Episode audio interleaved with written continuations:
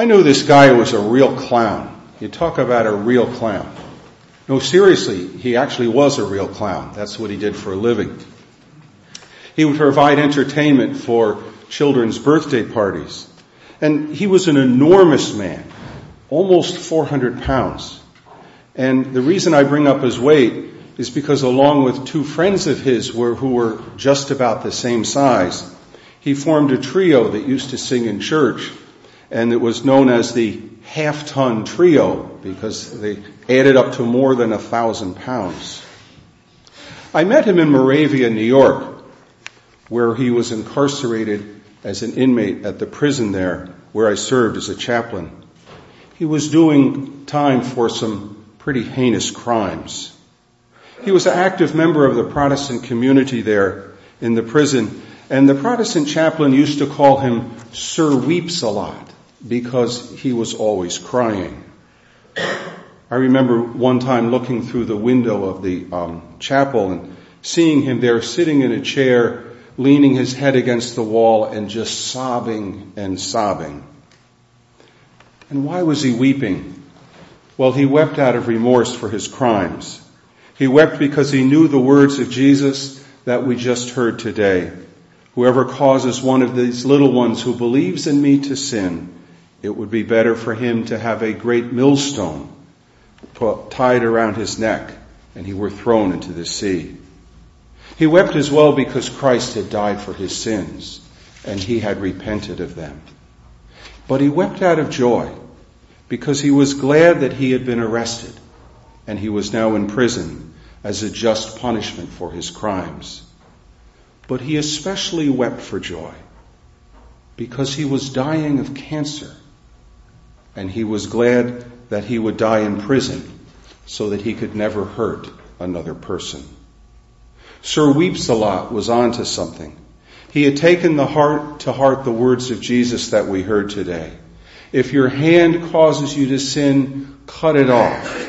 If your foot causes you to sin, cut it off. If your eye causes you to sin, pluck it out. It's better to enter into life maimed or crippled or blind than to be cast into the fires of Gehenna. How easily we could add, it's better to be in prison. It's better to be dying in prison of cancer than to be destroyed by sin. You see, brothers and sisters, sin is horrible. Sin is horrible. And we don't get off the hook by looking at a worse sinner and saying, look at him. Isn't he awful? It's like when little Billy runs into the room and announces, Mommy, Mommy, Jimmy broke the lamp. Well, Billy doesn't care about the lamp. He just wants to say, I'm not a bad guy like Jimmy is. That's our tendency to point at others. But the words of Jesus are not just for the worst of sinners. They are for us all. Jesus is telling each one of us that nothing is worse than sin. Not poverty, physical illness, emotional turmoil, or even death itself. All of those pale into insignificance compared to sin because sin can destroy the soul. How vividly I remember and with everlasting unfading gratitude the day when I was about five or six years old and I was sitting in the kitchen with my mother and she said to me to always remember the words of Jesus. For what does it profit a man if he gains the whole world but loses his own soul? Sure, there are venial sins and there are mortal sins. But even the smallest sin sets us on the path that can lead to serious sin. It's not like we could say, well, here's a life that is um, on the path of mortal sin, and here's the life on the path of venial sin. It's not that big a deal. Isn't that great? But does a series of venial sins lead us towards God or away from God? But temptations in themselves, of course, are not sinful. It's giving into them that's sinful. But Jesus today is actually talking about temptations when he says to cut them off and to pluck them out. Cancer might be bad, but sin is horrible because sin can lead us to hell. So Jesus gives us three ex- different examples of temptation. One's hand or foot or eye.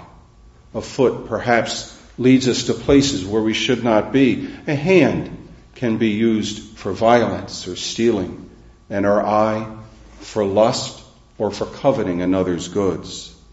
And it says, if to realize that each one of us has our own different weaknesses, and each one of us has to be ruthless when it comes to rooting out and cutting off what leads us to sin.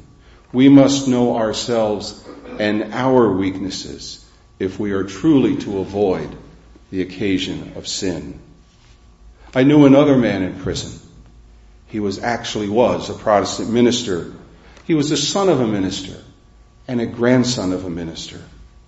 But his drug habit had led him to commit an armed robbery and so he was doing time.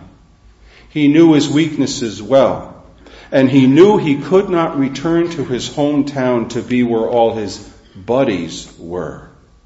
He had the opportunity to leave prison early, and he refused. He would not leave, insisting that he be sent to another city where he would not have the temptations in, that he had in his hometown and he became a successful, law abiding citizen and a guidance counselor in high school. Brothers and sisters, each one of us, each one of you, each one of you has been created in the image and likeness of God. Each one of you without exception. And when we sin, we also lead others into sin. Because sin is not just a violation of a law but it's a violation of the image of God, which you are. It is not enough to say, hey, everyone else is doing it. Would you say that to Jesus? Would you have said that to Jesus as he died on the cross, shedding his blood for you? So be ruthless with yourself to clean out and to cut off and pluck out those things in your life that can lead you into sin. Persons, places, and things, if they lead you to sin, cut them out of your life. And get to confession.